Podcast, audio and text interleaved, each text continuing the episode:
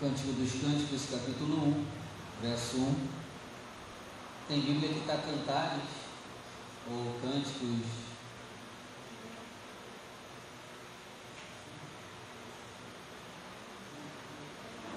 Acharam, gente?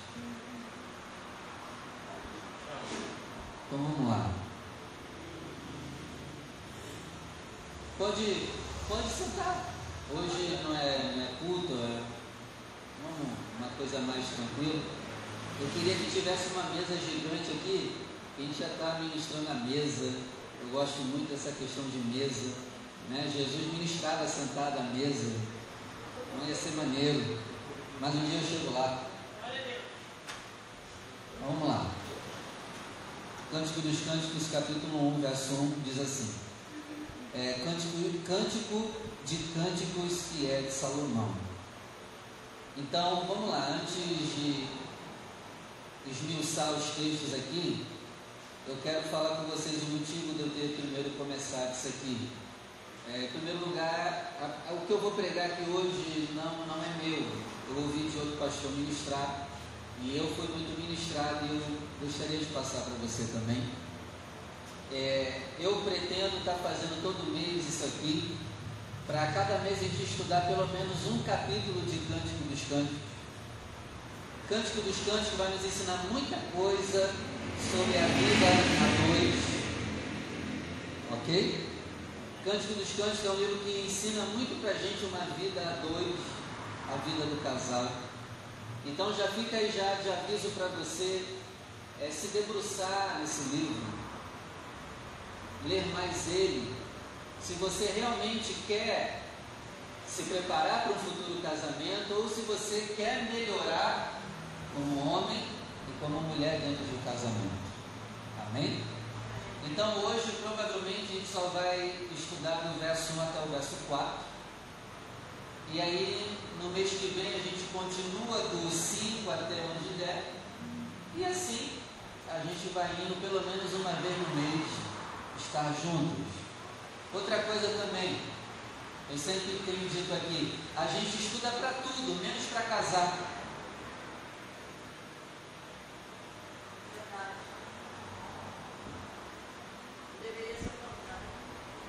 A cabeça do homem pensa que não, eu sei beijar na boca e sei namorar, então eu já posso casar. Mas ele vai se lascar se ele for. Estou pensando assim.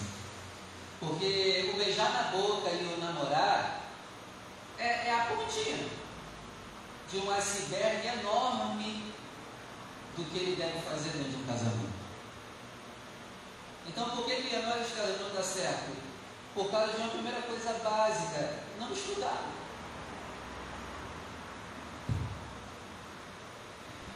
Eu falo por mim, a gente, a gente homem.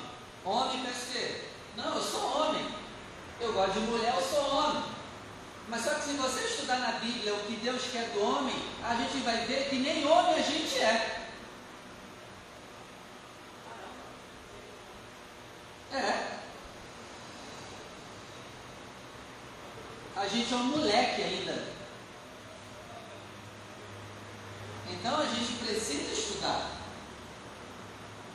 É o primeiro passo de qualquer mudança, é você conhecer aquela área que você vai entrar. Agora, se você vai botar em prática não, aí é, é a segunda parte. Mas pelo menos saber, tu tem que saber. Amém? Então, antes do, vou dar o exemplo do homem, né? Antes do homem casar, ele tem que aprender primeiro a ser homem, e depois pensar em casar. Aí a gente acha que a gente é homem, né? Porque tem lá o homem sexual, gosta de mulher, e talvez está pegando um monte e a gente está pensando que a gente é homem.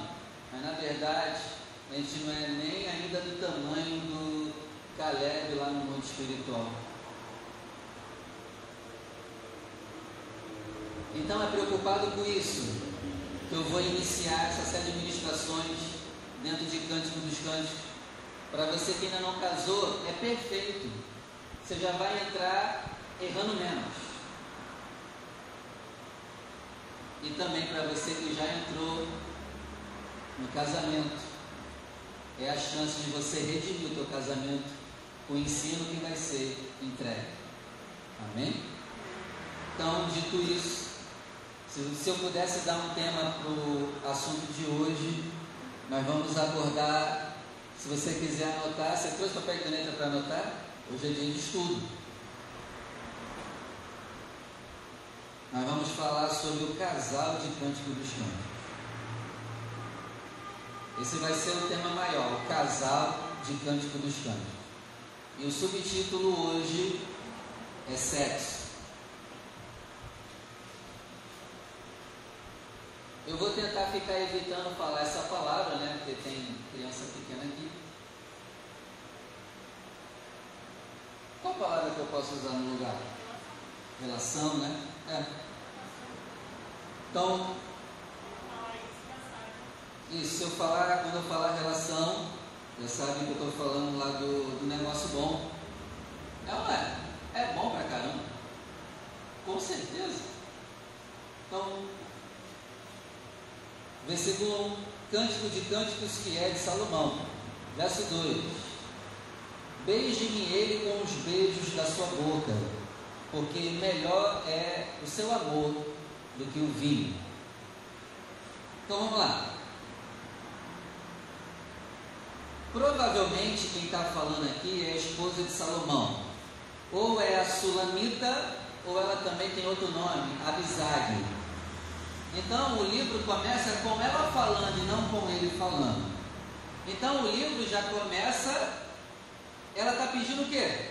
Para ser beijada. Olha só, o livro começa com ela pedindo para ser beijada.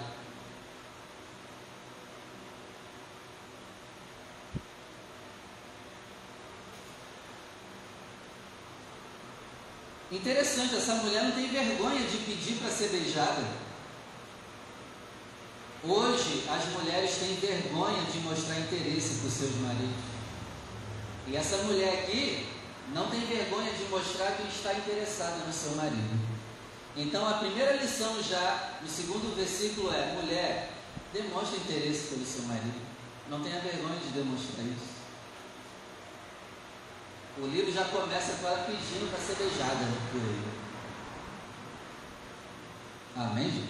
Amém. Aí continuando. O que, que a gente percebe aqui? Ela é uma mulher livre, ela está apaixonada por Salomão e ela não esconde essa paixão, esse amor, ela está ardendo de amor por eles. E outra coisa, mulheres amam ser beijadas, homens.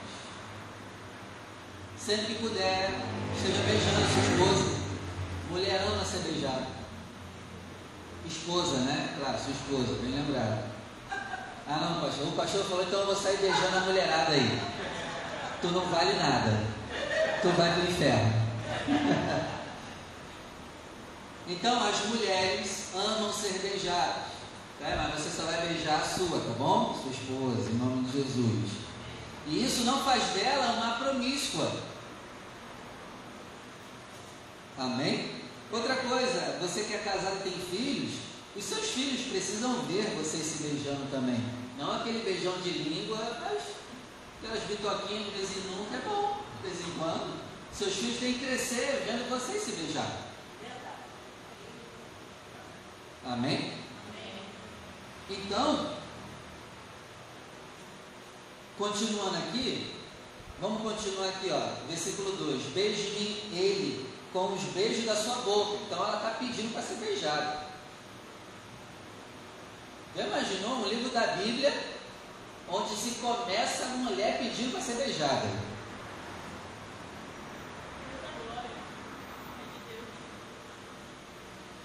Porque melhor é o seu amor do que o vinho. Esse amor aqui, você quiser anotar aí, é certo. Ah, eu esqueci que eu não ia falar isso. Eu ia falar com relação. Foi mal. É o amor de namorar.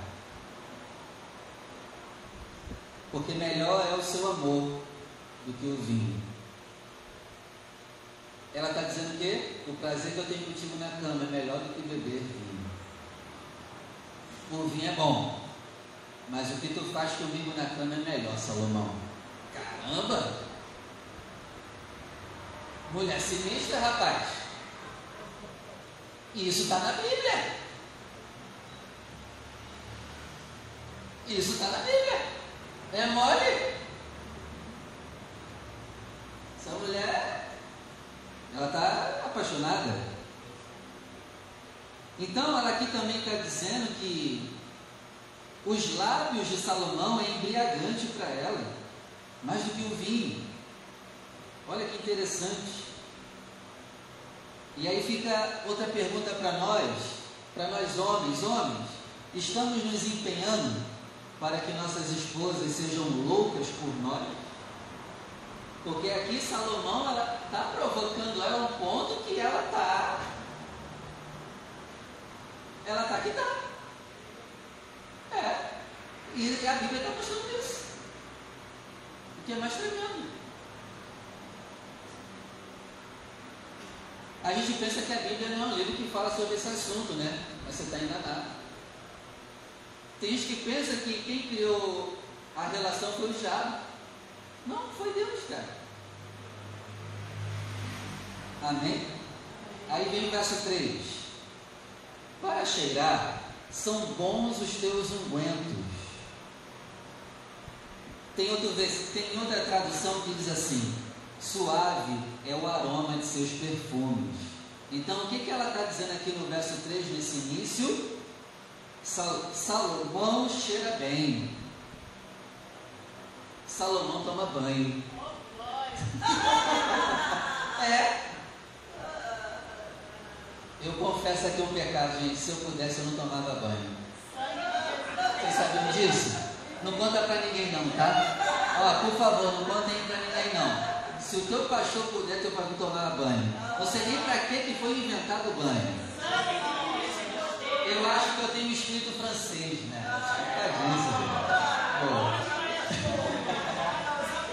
Mas eu estou lutando para tomar banho, tá bom? Estou melhorando, estou melhorando. Estou andando mais cheiroso. Então, assim, aqui é ao vivo. Não é porque eu estou ministrando que eu sou perfeito. Então, eu já mostro logo também que eu estou cheio de problema e tem que consertar também. Amém? Então o homem tem que tomar banho, não pode ver fedendo. Ainda mais se tu tem pro, se tu tem é, como é que é? Que, se tu tem facilidade para ficar fedorento, cara. É aí tem que tomar banho mesmo. Você fede, se tu fede, tu fede mesmo, igual um catiço. Toma banho, cara. Tá fedendo igual Satanás. Toma banho. Amém? Perfume. Salomão cheira bem. Então o homem tem que ter um perfume. Nem que seja aqueles antigos que joga aqui, aquele que aperta e cheira tudo. É melhor do que a nhaca que está em você. Então, ela aqui está exaltando o perfume de Salomão. Então o homem ele tem que se esforçar para não ficar fedendo, ainda mais perto da esposa. Amém? Então ela também quer ele porque ele cheira bem. Então você viu que é uma construção. Ela também está querendo ele porque ele cheira bem. E ela está exaltando isso aqui. Não precisa difuminar com os olhos não, estou aprendendo. Amém? Outra coisa também, cada um tem que ter o seu cheiro, claro, não o fedor, né? Mas cada um deveria, se possível, né, por exemplo, ter o seu perfume, seu desodorante. Aí vai depender da condição financeira de cada um, se está apertado, aí todo mundo usa uma coisa só. Mas aí, o ideal é que cada um tenha um cheiro, um perfume, né? Salomão tem um cheiro marcante para ela. Ela gosta daquele cheiro que está nele. Então, provavelmente também é ela que escolheu o perfume dele. Então, os casados, homem, deixa a tua esposa escolher. Você não usa o que você quer, você vai usar o cheiro que a tua esposa gostar em você e assim também, vice-versa. Amém? Amém.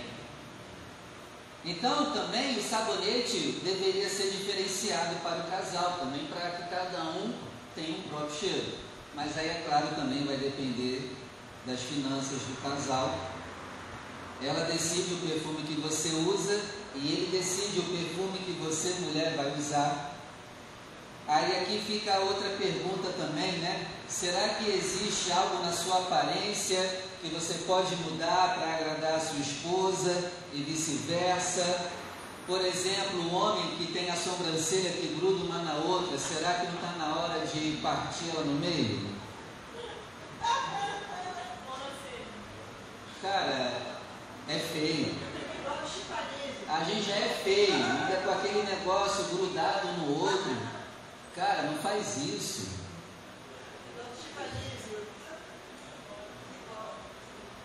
Então a gente tem que se examinar, será que a gente pode mudar alguma coisa para agradar o nosso cônjuge? Não, não estou dizendo de botar silicone gigante, né? Para agradar o marido tarado, não, não é isso. Deu para entender, gente?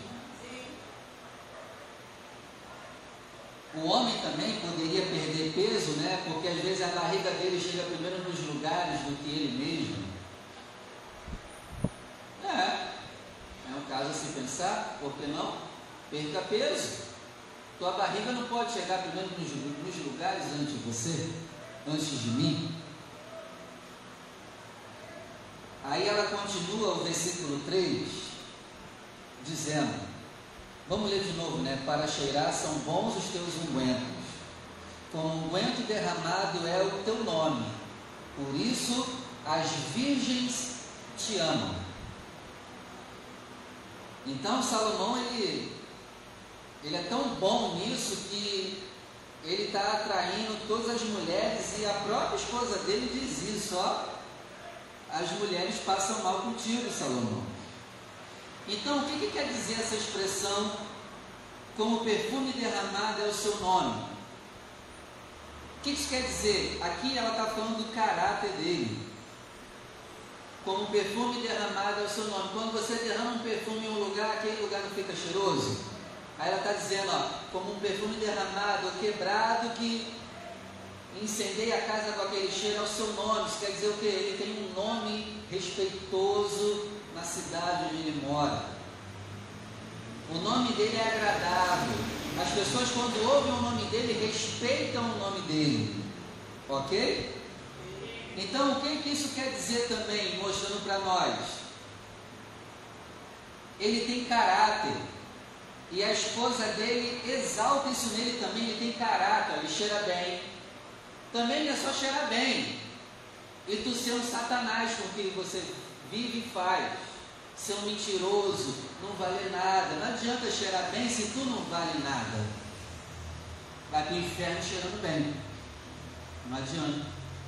Então ele cheira bem, ele tem um nome de respeito na cidade. Deixa eu te perguntar, as pessoas te respeitam?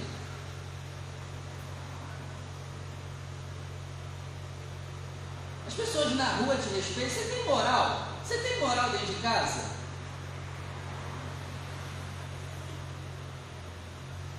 Quando as pessoas ouvem o seu nome, o que elas pensam? Ei, mais um idiota. O que será que as pessoas dizem ao ouvir o nosso nome? Então isso aqui fica principalmente para os homens. As pessoas lá longe, quando ouvem o nosso nome, tem que respeitar. Mas será que a gente está se dando respeito?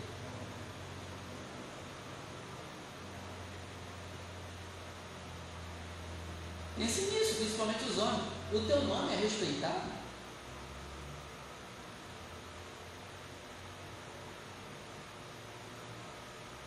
É outra coisa que atrai ela.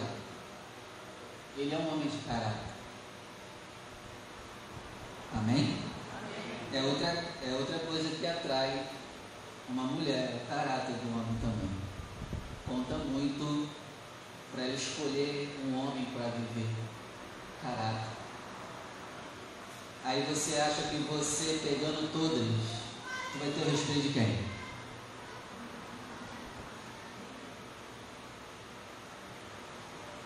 Se você quiser uma mulher direita, você vai ter que andar com um homem direito. E se você não andar direito, você vai ter mulheres no nível do teu nome.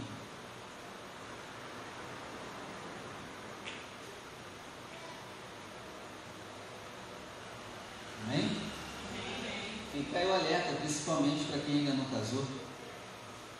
Verso 4.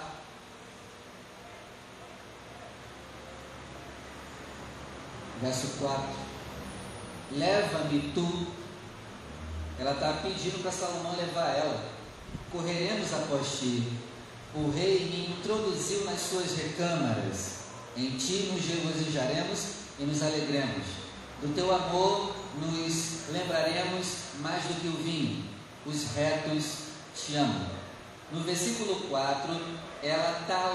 Eu vou falar o português bem claro. Ela está louca para ir para a cama com ele. O verso 4, ela está pedindo para Salomão levar ela. Esse é o verso 4. Você sabia que a Bíblia falava sobre essas coisas?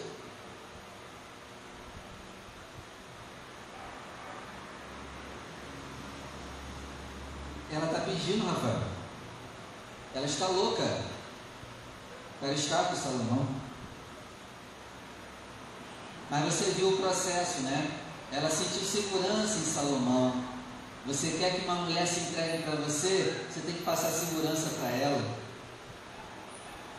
O homem, quando cuida da sua esposa, ela vai se soltar para ele. Amém? Então, aqui agora a gente vai entrar nessa parte do. Qual o nome que eu tinha que dar? Da relação. Então, a gente vai começar a falar de relação. Então, primeira coisa, tenha paciência ao conduzir a relação, principalmente você, homem. Não ameace a tua esposa e nunca, e nunca compare ela a outras mulheres, senão você vai perder o respeito dela. Ela não vai ter prazer em ti. Outra coisa, tenha prazer em ver o seu cônjuge excitado por você. E faça de tudo para que isso aconteça. Beije muito a sua esposa, até porque o termômetro de um casamento é a frequência do beijo que é dado durante o dia. Outra coisa para os casados, na hora da relação, pense mais no prazer do outro do que no teu.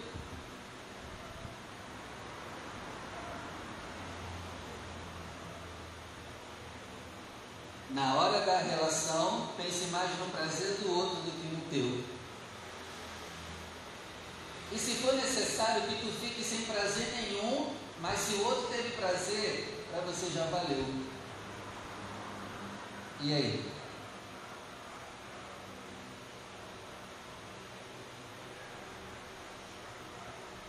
E aí volta a puxar a orelha dos homens. Nessa parte aqui a gente quer a gente primeiro. E problema se a minha esposa está gostando ou não. Desde que eu chegue lá o clímax, o que importa sou eu. Que se lasque você está errado. Biblicamente, eu tenho que dar mais prazer para minha esposa, ainda que eu não tenha nenhum na hora do ato. Se ela sair feliz, já valeu, ainda que eu não tenha saído feliz. Amém? Principalmente os homens. A gente só pensa na gente. Isso tem que mudar.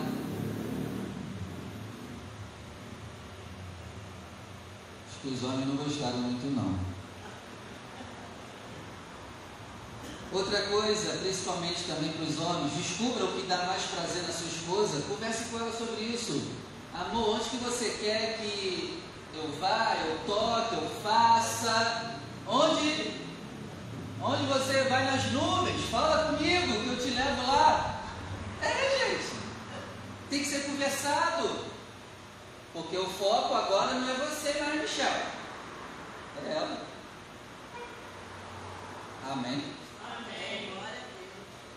Então conversem sobre isso. Pergunta onde ela vai no céu e leve ela lá. Dê mais do que cobrar. Eu estou puxando mais a orelha dos homens, mas serve para vocês também, tá?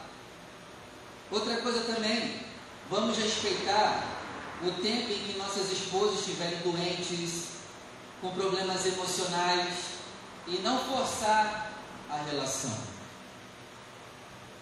Mas é claro também a mulher não pode se aproveitar disso, né, para passar três meses. Ai, estou com dor de cabeça. Ah, essa dor de cabeça não passa, meu amor. Não sei o que está acontecendo. É, mulher, você já está três meses, né? É, não sei o que houve. Há três meses. Aí não, Satanás. Sai fora. Amém? Olha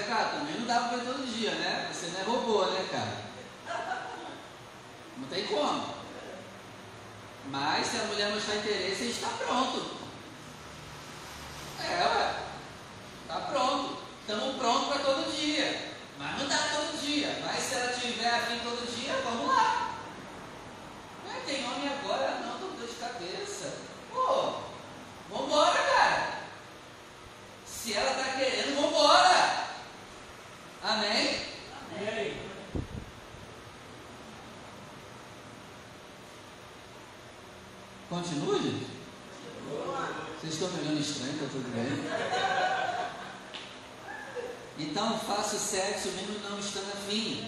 Outra é relação, eu me empolguei. As mulheres também se deixem ser conquistadas, né? Outra coisa, se livrem da pornografia, porque isso destrói o casamento. Outro alerta também, pare de flertar com outras pessoas no seu WhatsApp, se você é casado. Homens, vamos nos entregar às nossas esposas como Cristo se entregou pela igreja. Mulheres, a relação não é moeda de troca, tá? A mulher tem mais facilidade para fazer isso do que o homem. É tipo assim, ah, se comportou bem hoje, então hoje vai ter. Isso está errado. Não use isso como moeda de troca. Teu marido não é teu filho, ah, se comportou bem, hoje vai ter o brinquedo. Hoje vai brincar. Não, isso está errado. Amém, gente? Amém. Alguma pergunta até aqui? Tranquilo?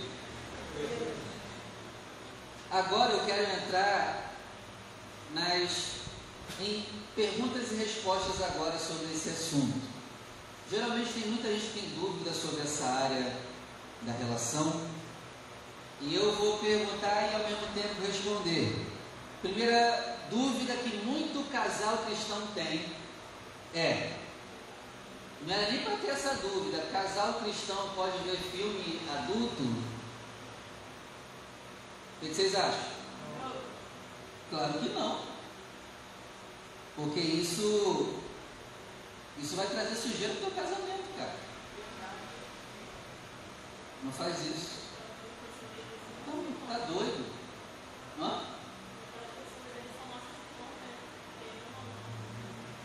Isso geralmente é o homem, né? O homem ele propõe isso para a esposa, amor, vamos vir aqui para a gente fazer igual.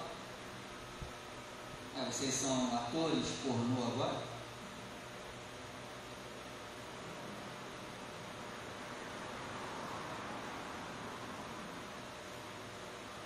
Isso não tem lógica.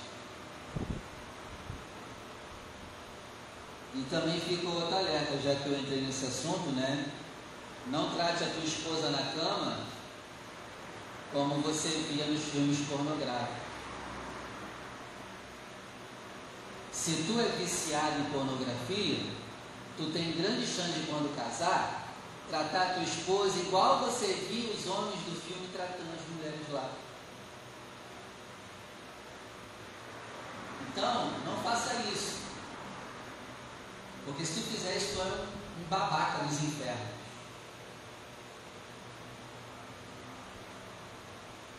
Só quer fazer as posições que via, só chega no clímax se tiver do jeito que via. Cara, tu tá cheio de demônio. Tu é endemoniado. Tem que se arrepender. Não faça isso. Amém?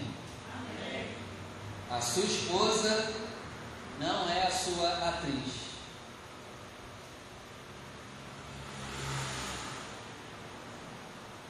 Não trate ela como você via nos filmes. Não faça isso.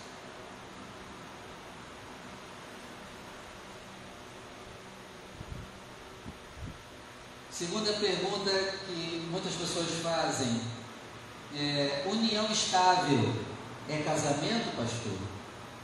Não. União estável é união estável. Casamento é outra coisa. Então, o crente não tem união estável, amém? É casar. Se ele não quer casar contigo, sai fora. já está contigo dois anos e não quer casar. Então é uma coisa estranha. Terceira pergunta, pastor, casar no civil ou no religioso? Nos dois.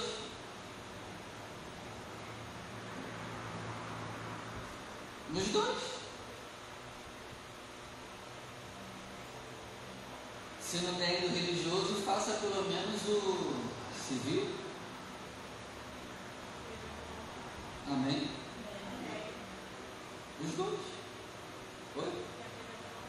É, apresenta no altar, pelo menos civil. Desde os tempos antigos já tinha contrato. Então faz pelo menos o contrato. Contrato de casamento. A quarta pergunta que a gente muito recebe, quando começar a namorar, pastor? Quando você estiver disposto a casar com a pessoa que você está namorando. É aí que você começa a namorar. Você só namora se está disposto a casar. Se não, você está namorando com a esposa de outra pessoa. Você não vale nada. Então, a partir de hoje, preste atenção. Tu só vai beijar a boca agora de quem você vai casar.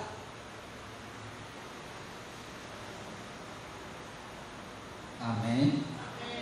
Eu nunca vi vocês tão quietos. Está tudo bem, gente?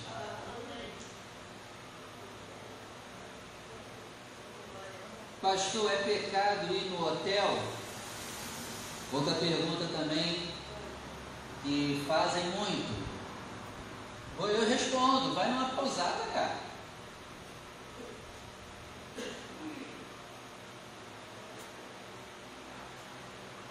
Melhor juntar dinheiro para ir na pousada do que pagar quanto que é aqui?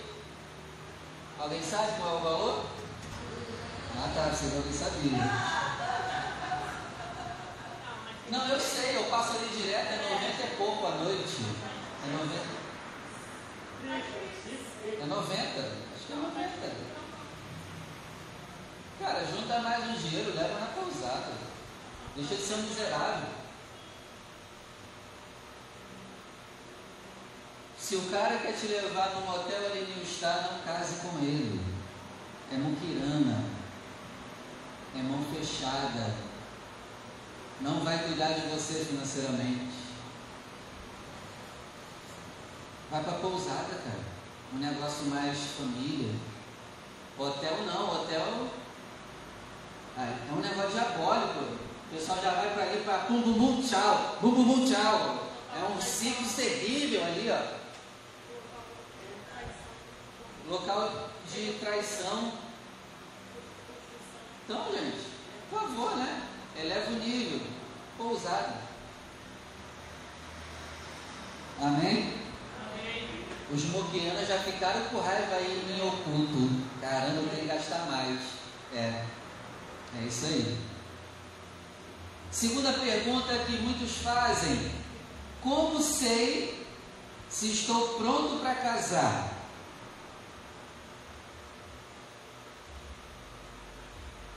Ei, alguém dá uma ideia? Como sei se já estou pronto para casar? Então vamos lá. Primeiro, você nunca vai saber se vai estar pronto. Você nunca vai saber isso. Mas vai, vai aqui algumas dicas. Pergunte isso para pessoas próximas a você, na sua igreja. pessoas que são espirituais e podem te ajudar nisso. Amém? Amém. Pergunte a essas pessoas. Não confie no teu coração, porque o nosso coração tem uma tendência a favorecer a gente mesmo. Então, orar também. Pergunte pessoas à sua volta.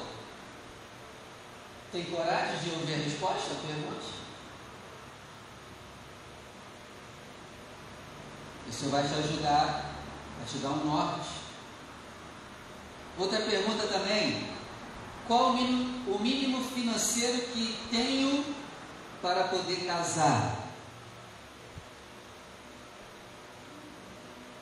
Pastor, eu quero casar, mas qual, quanto que eu tenho que ganhar para poder casar? Ó, se der para pagar um aluguel, comprar um colchão, um fogão e uma geladeira, dá para começar. Se der para pagar o aluguel, comprar o fogão, o colchão, dá para pensar em começar. Amém?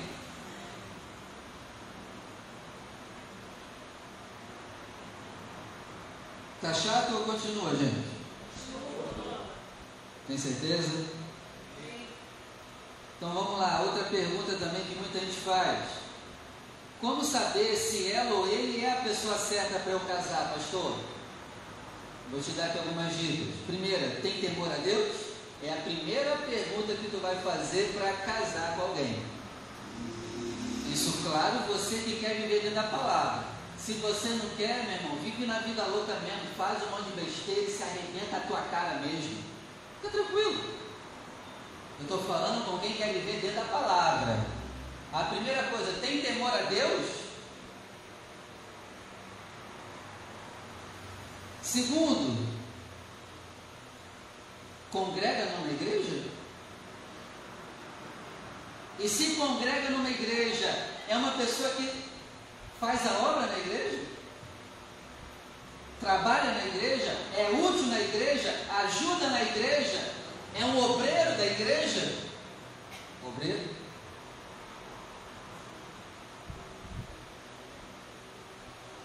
Trabalha?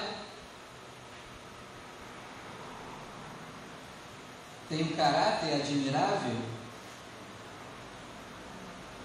Como trata a mãe e o pai? Como trata os pastores dessa pessoa? Então acho que é, é o básico. Essas seis perguntas você deve fazer para saber se alguém é a pessoa certa ou não. Amém?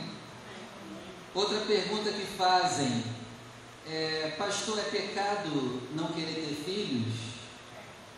É. É. Não, pastor, eu quero casar, mas eu não quero ter filhos. Tem alguma coisa errada aí. Eu estou imaginando, eu estou idealizando um casal novo, sem filhos ainda, está projetando um casamento. É pecado. Esse é o primeiro mandamento da Bíblia. Cresçam e se multipliquem. Então, sim, é pecado ter filho. Não querer ter filhos.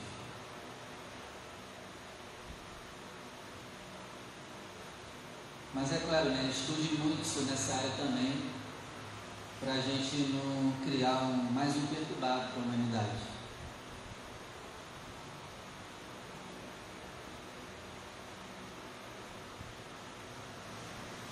É, tem mulheres que não querem ter filhos, sabe qual motivo?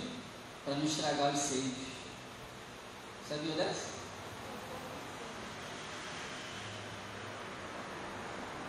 É a palavra de ontem, meu corpo, minhas regras. Não, não quero ter filho.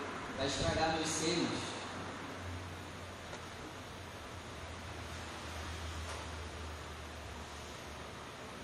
Outra pergunta, eu não estou pronto para casar, mas eu posso namorar? Não. Não pode.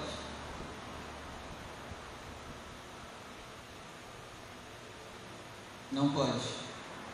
Por que, que você quer começar algo que não vai terminar? Pastor, beijo de língua no namoro é pecado? Não, mas pode levar ao pecado.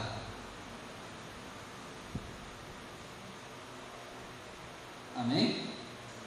Outra pergunta também que muita gente faz: como ter o controle do desejo antes do casamento? Então vou dar aqui quatro dicas.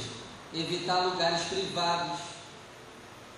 Quando passearem, se possível, sempre acompanhados, evitar toques e beijos prolongados. Se tu não evitar essas coisas, você vai cair. Vai cair, não tem como, vai cair.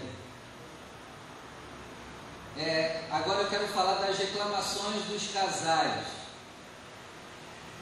Primeiro, Geralmente a mulher diz assim: ele não sabe me abordar para o ato. Geralmente essa é a reclamação da mulherada. Ele não sabe me abordar para o ato. Geralmente as mulheres também dizem assim: eu nunca tive um orgasmo com meu marido. Reclamações de mulheres casadas. Nunca tive um orgasmo com, seu marido, com meu marido.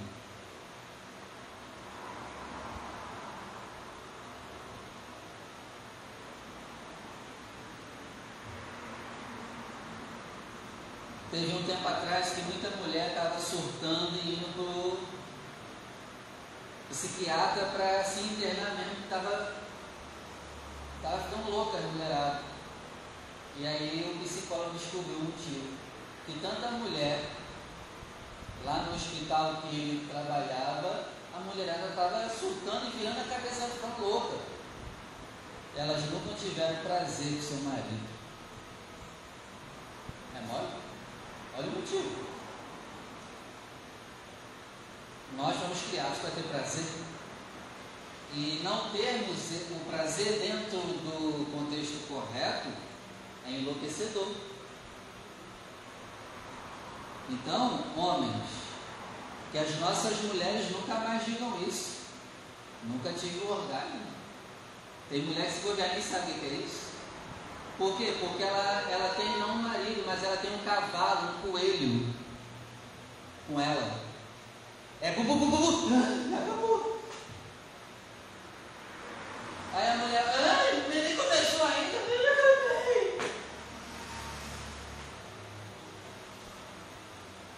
É igual coelho. Por isso, conversa com ela, o que, que ela gosta. Pensa nela primeiro. Amém? Outra reclamação das mulheres no casamento. Ele é muito agressivo comigo no ato.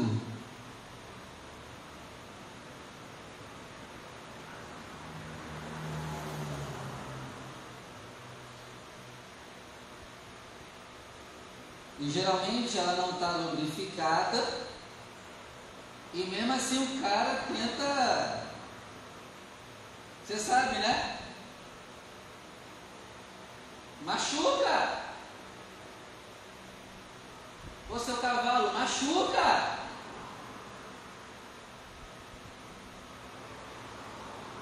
Aí depois não sabe o que ela não quer. Porque só machuca. Ela vai fazer o quê?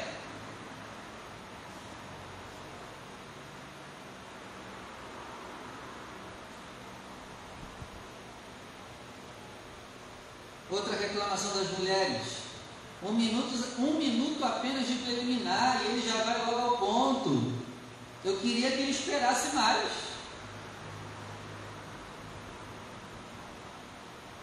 Agora a reclamação dos homens dentro do casamento. Como eu queria que ela fosse mais agressiva e me agarrasse. Mulheres, vamos esforçar também, vamos mostrar que você quer também. O homem gosta disso também, que você demonstre interesse que quer. Amém? Outra reclamação da mulherada, ou mulherada para reclamar. Por que, que ele me procura tão tarde da noite? Hã? É ou é? Por que, que ele me procura tão tarde da noite? Então vamos vigiar isso aí também. Outra reclamação das mulheres, ele poderia massagear mais o meu corpo antes de já ir, já indo. Outra reclamação das mulheres, seria bom se ele me procurasse cheiroso de banho tomado. A gargalhada foi forte aí, mas tentando segurar, né?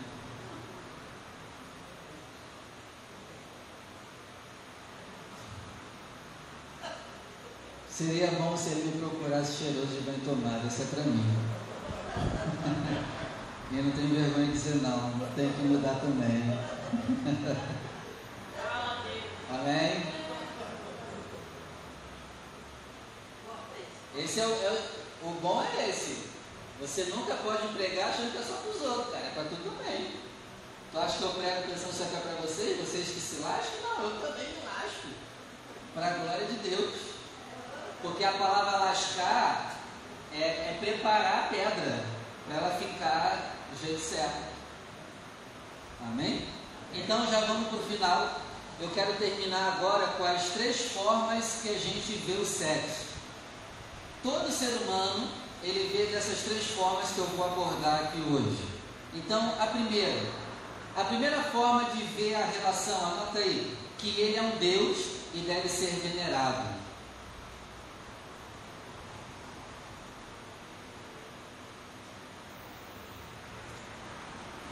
Dessas três, você vai pensar de uma dessas três maneiras. Não tem, não tem como correr. Tem gente que pensa que a relação é um Deus e deve ser venerado. Então, resumindo, a relação para alguns é o Deus delas. São pessoas que não vivem sem, são escravas, pornografia, seja lá o que for, masturbação. O Deus dessas pessoas é o céu. Eu espero que não tenha aqui isso, e se tem, que você se arrependa. Você deseja Jesus Cristo, cara. O sexo virou seu Deus, você tem que se arrepender. Porque só existe um Deus. Mas o sexo hoje tem sido o Senhor de muitas pessoas. E eu tenho, eu tenho dados científicos para comprovar que o Deus de hoje das pessoas é Ele. A cada segundo são gastos 3.071 reais com pornografia. A cada segundo.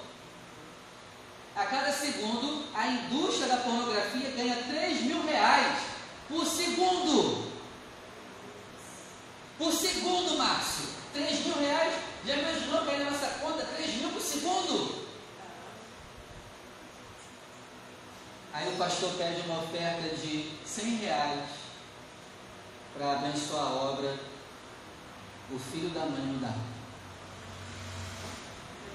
Mas ele paga para essas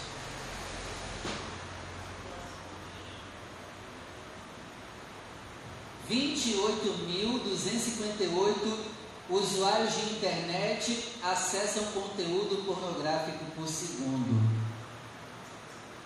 A cada segundo, 29 mil pessoas, quando abre o Google, é para pesquisar sobre esse assunto.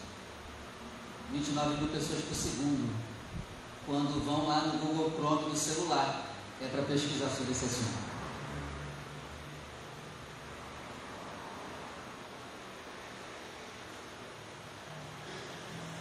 90 bilhões de dólares são gastos por ano em pornografia nos Estados Unidos. A cada 30, 30 minutos, os Estados Unidos faz um novo vídeo pornográfico e lança na internet. A cada 30 minutos é lançado um novo vídeo pornográfico. 30% dos homens acessam pornografia no trabalho. 13% das mulheres acessam pornografia no trabalho. 90% das crianças entre 8 e 16 anos já viram pornografia na internet.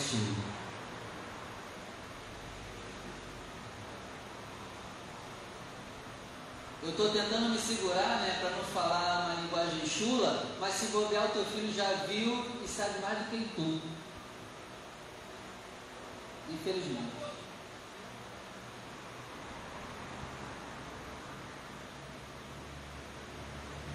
Eu já disse para você, eu não confio em criança com celular. Não confio no que vocês fazem. Não confio nos seus filhos. Eu acho que o Levi só vai ter celular nosso com 20 anos de idade.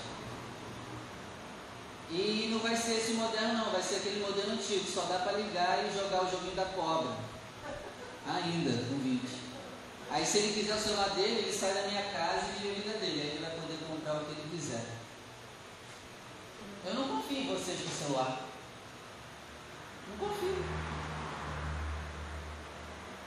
Eu não confio no meu filho com celular. Então de vez em quando, papai e mamãe, se você já deu, deixa eu ver o que você está vendo aí. Se, se mora na tua casa, Todo dia, deixa eu ver o que você está olhando. Deixa eu ver o teu histórico do Google. Ah não, mas os jovens são espertos hoje. Tem a aba anônima. Ah, tu sabe que eu não sei, cara? Acha que eu te conheço? Tem a aba anônima do Google. Tem como esconder. É Satanás falando contigo para tu abrir na aba anônima. Ó, deixa eu falar uma coisa para você, servo de Deus quando entra no Google, não entra na aba anônima. Servo de Deus não entra na aba anônima para pesquisar coisas dentro do Google. É liberado. O meu celular é liberado para ela, eu entro só na aba liberada. Ela pode ir lá agora pegar o celular depois de ver o histórico. Assim é o homem de Deus.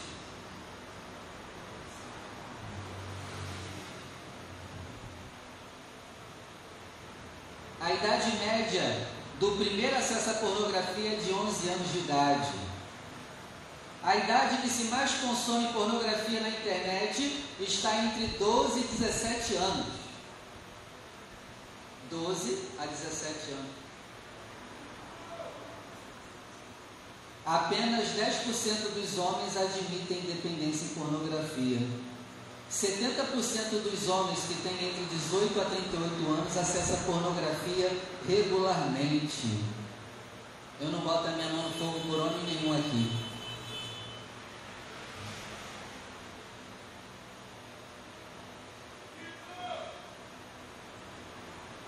Cinquenta e cinco por cento dos criminosos sexuais e 71%, e 71 das crianças abusadas se tornam viciadas em sexo.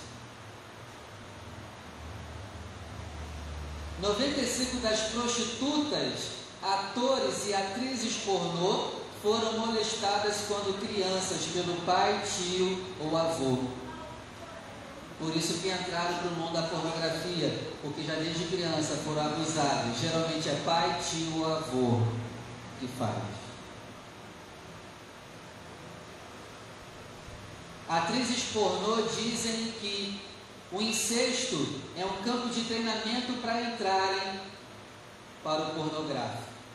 Então a relação sexual entre a criança com seu pai, tio, avô, geralmente, geralmente levam elas para serem atrizes de conteúdo. 50, 75% das prostitutas já tentaram suicídio. 15% dos suicídios de mulheres são feitos por prostitutas. 57% dos pastores dizem que pornografia é o problema que mais afeta a sua igreja.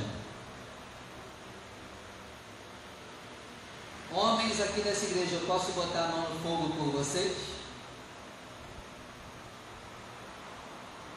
Eu quero homens aqui nessa igreja que são limpos de pornografia. E se você não quer ser limpo, eu te convido a você que acabar esse culto, você nunca mais voltar aqui. Eu não te quero aqui. Se você não quer uma mudança, some, suma daqui. Não precisamos de você aqui. Se você não quer mudar, suma. Não, pastor, só vejo um videozinho. Na queridão, o videozinho vai te levar para coisas piores. E se eu te deixar aqui e você não quiser mudar, daqui a pouco você vai estar querendo pegar o meu filho. Não confio em você. Por isso, suma daqui.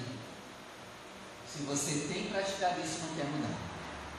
Não não confie em pessoas que assistem conteúdo pornográfico. Não confie nessas pessoas.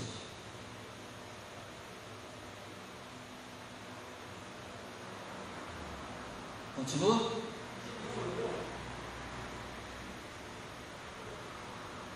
Cinquenta e sete por cento dos pastores dizem que pornografia é o problema que mais afeta a sua igreja. O dia mais usado pelos cristãos para consumirem pornografia é no domingo. O dia do Senhor.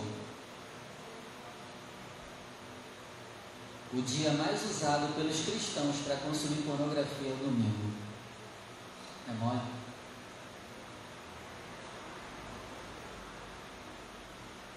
Tem como deixar um cara desse aqui, Alessandro? Não pode tem que sumir.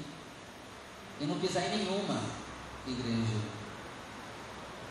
Não pode deixar um cara desse nível aqui.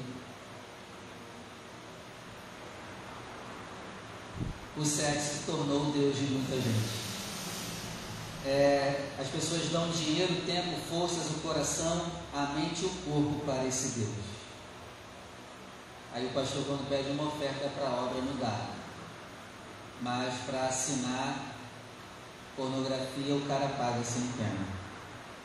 A segunda forma de ver o sexo, anota aí, eu estamos terminando. Tem gente que vê o sexo como algo indecente.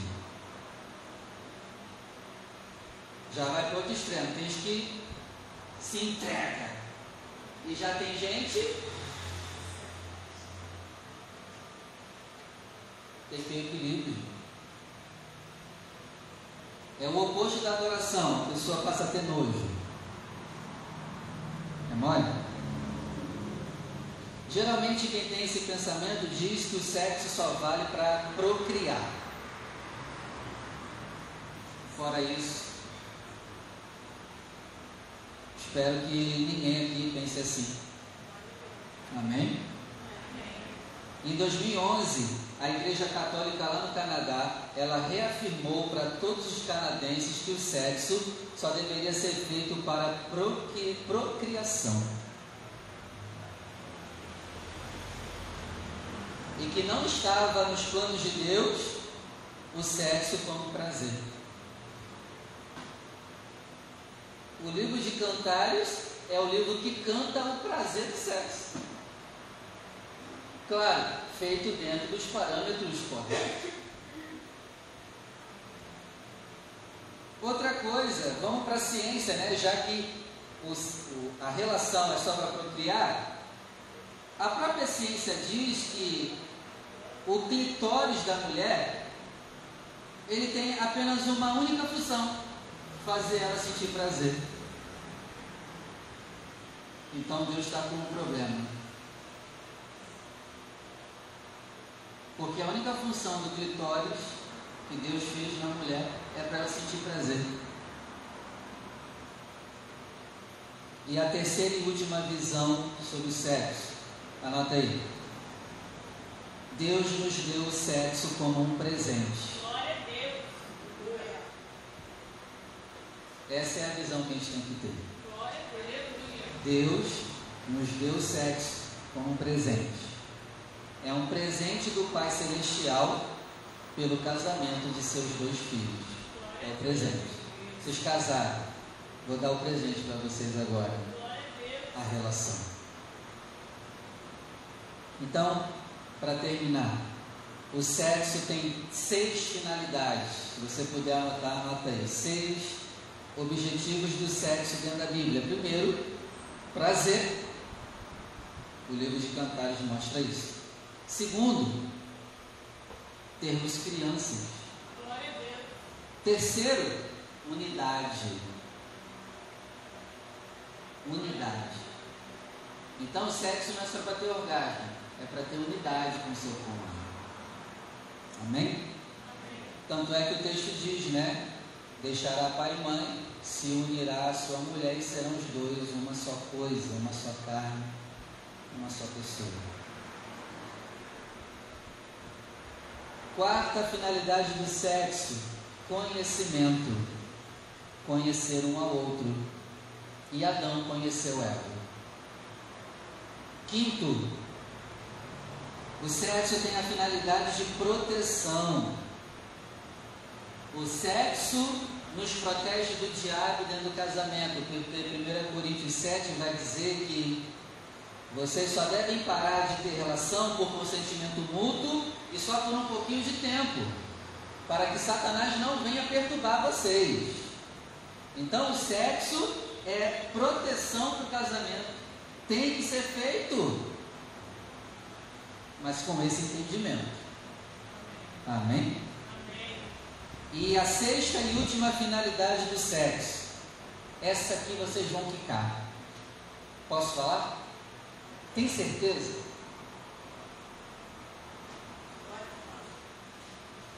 Vamos parar por aqui.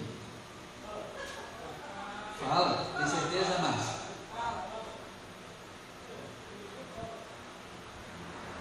Segundo livro de Samuel, capítulo 12, verso 24, diz assim, ó. Então Davi consolou Batseba, sua mulher, e teve relações com ela e ela teve um filho. Então Davi consolou, fazendo o quê?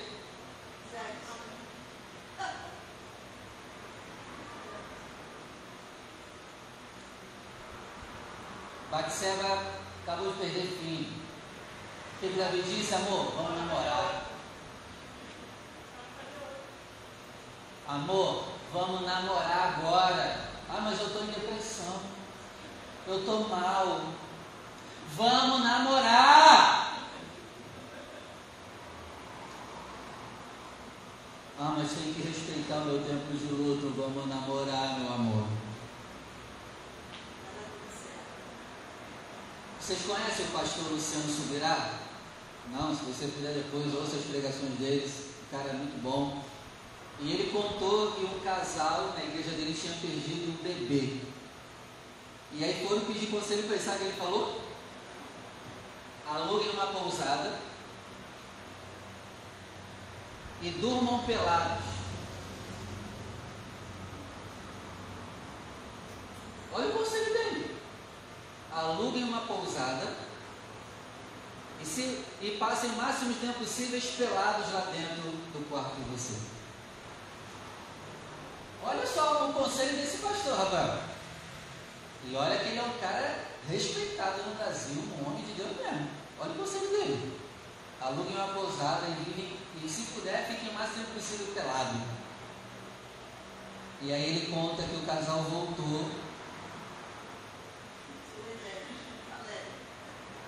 Aí ele conta, é, eles falaram, ó, primeiro e segundo dia a gente dormiu pelado, pastor, ficamos agarradinhos. Aí no terceiro dia, mesmo chorando, a gente tinha relação. É, gente estava pelado, chorando, a gente tinha relação, mesmo chorando, a partida do nosso filho. E não é que deu certo, pastor. A gente conseguiu superar também a dor da perda com a relação.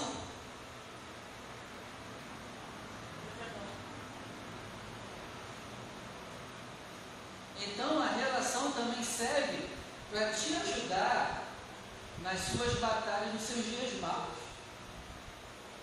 Mas o que geralmente a mulher pensa? Não, eu estou mal, não, faz nada comigo, não.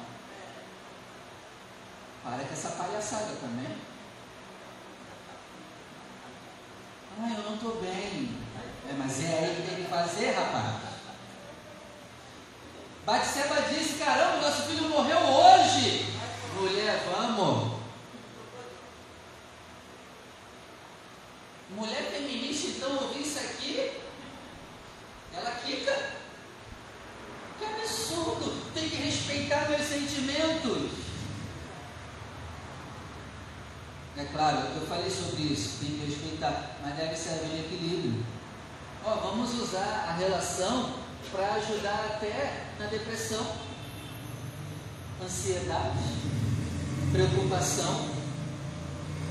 Aproveite isso, você que é casado. Amém? Amém. Então, que Deus abençoe.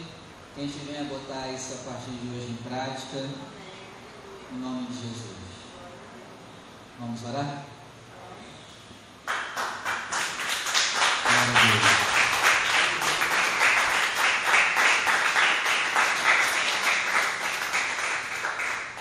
Vamos orar. Pega na mão aí do teu cônjuge.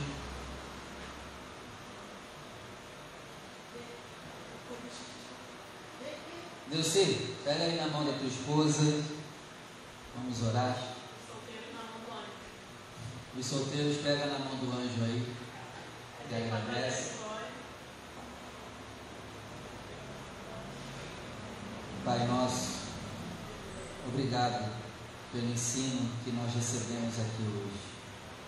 Pai, esse estudo falou muito comigo e tem me confrontado a mudar muita coisa, Pai, que está, estava errada dentro de mim. E eu creio, meu Pai, que o Senhor elucidou muita coisa nessa área aqui hoje. Muito obrigado.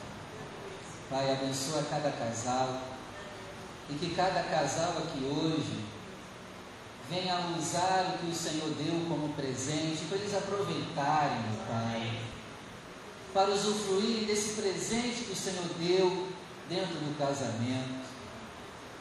Pai, nos ajuda a usar essa ferramenta que o Senhor nos deu do jeito certo, com a intenção certa e usar isso para a glória do Senhor. Em nome de Jesus. Meu Pai, abençoa cada casal que pôde estar aqui, que não puderam estar aqui também. Que o Senhor venha fazer uma revolução em nossos casamentos, nos livrar de toda tentação e desejo, Pai, contrário à Sua palavra. Pai, muito obrigado pelo dia de hoje. Eu quero te agradecer por cada um que pôde vir, meu Pai, e ser ministrado pelo Teu Espírito. Pai, eu oro também por aqueles que ainda não casaram, mas vão casar um dia. Eu oro para que o Senhor já os prepare, para que eles, quando entrarem no casamento, errem muito menos ou quase nada. Então, meu Pai, nos ensina, nos instrui, e se for da tua vontade, estaremos aqui no mês que vem para estudar de novo a Sua palavra acerca do casamento. Pai, obrigado por tudo, nos ajuda a ter uma visão correta da relação. Essa é a nossa oração. Abençoe, meu Pai, esse homem, essa mulher, em nome de Jesus, gera nesse casal o desejo, o desejo, meu Pai, de um querer o outro, em nome de Jesus. Amém. E graças a Deus. Vamos aplaudir o Senhor. Amém. Glória a Deus. Estamos presos. Não dá para soltar, né? É, e também, hoje é um dia especial para a gente. A gente está fazendo hoje sete anos de casado. Glória a Deus. No civil. Né? Oficial é segunda-feira. E conta os segredos de como você consegue me aturar esse tempo todo. Hã? Qual é o segredo? Eu sou terrível, gente, sou fácil não. Ela sofre na minha mão. Sofre na minha mão, Michel. Não sou isso tudo que você pensa não, Michel.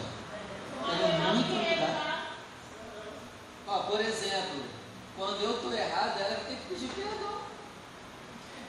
Eu sou orgulhoso. É mole, Cícero. Esse cara aqui não vale nada. Fora o banho, né? E fala que não toma banho. Te amo, tá? Obrigado aí por me aturar. Tu é uma benção. E se eu puder falar alguma coisa, eu gostaria de falar que eu estou me esforçando para ser esse homem de Efésios, né? Que fala que o homem deve dar a sua vida né, pela esposa assim como Cristo deu pela igreja, eu estou lutando por esse livro aí. Amém? Te amo e vou tentar ao máximo demonstrar esse amor, tentando me sacrificar o máximo possível para ti. Tá bom? Te amo.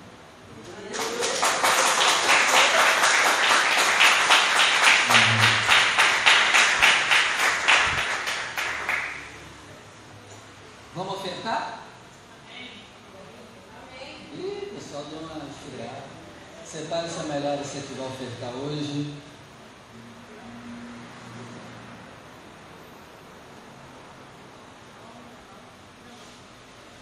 O livro de Malaquias ele fala sobre oferta, né?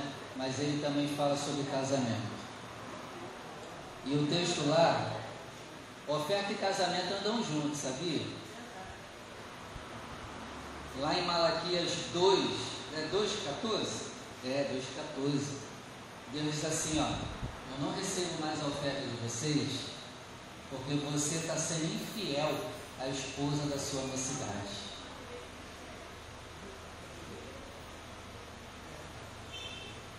Casamento e oferta andam juntos.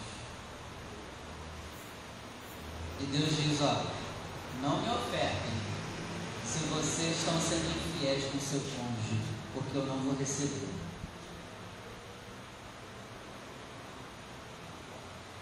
Então, o maior potenciador de prosperidade é você ser o homem que Deus quer que você seja para a tua esposa. É você, mulher, ser a mulher que Deus quer que você seja para o teu marido.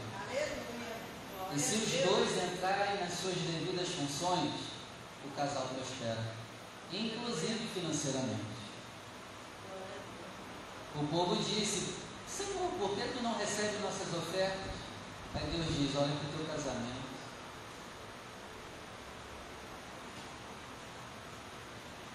Amém? Você que vai ofertar, vem aqui na frente.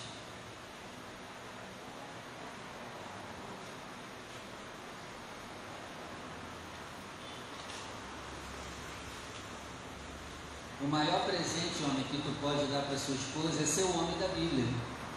Então, assim como eu disse para minha esposa, se esforce para você ser esse homem bíblico que se sacrifica por ela.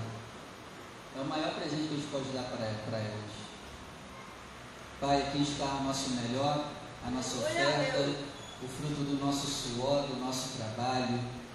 Pai, antes do Senhor olhar para a nossa oferta, o Senhor vai olhar para o nosso casamento. Eu te peço que o nosso casamento, meu Pai, esteja agradando o Senhor, para que o Senhor também possa receber o nosso dinheiro. Em nome de Jesus. Amém. Venha com alegria e deposite na arca do Senhor, seu melhor. abençoado. Amém. Nós vamos dar a bênção final. Nós vamos ter um comes e bebes, não vai embora, vamos passar um tempinho aqui junto, conversando, comungando. Amém? Vem cá, Rafael, da bênção final. E aí, valeu a pena ter vindo, sair de casa para aprender? Mês que vem tem mais, se Deus permitir. É pancada para a glória de Deus, tá? Mas vai mudar em nome de Jesus.